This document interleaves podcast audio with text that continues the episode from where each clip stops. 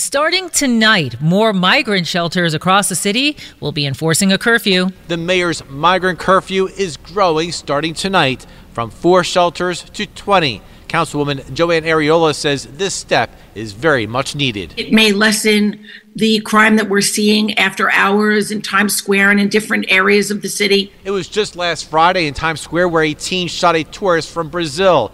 This followed an incident last month where a group of migrants assaulted a cop caught on video that went viral. Josh Goldfein with the Legal Aid Society says the city should help migrants rather than implement a curfew. Part of the city's strategy is to try to make people miserable and want to leave. Darius Radzius 1010 wins at 92.3 FM on the Lower East Side. A spokesperson for City Hall says the policy will allow the city to more efficiently manage migrants in its care.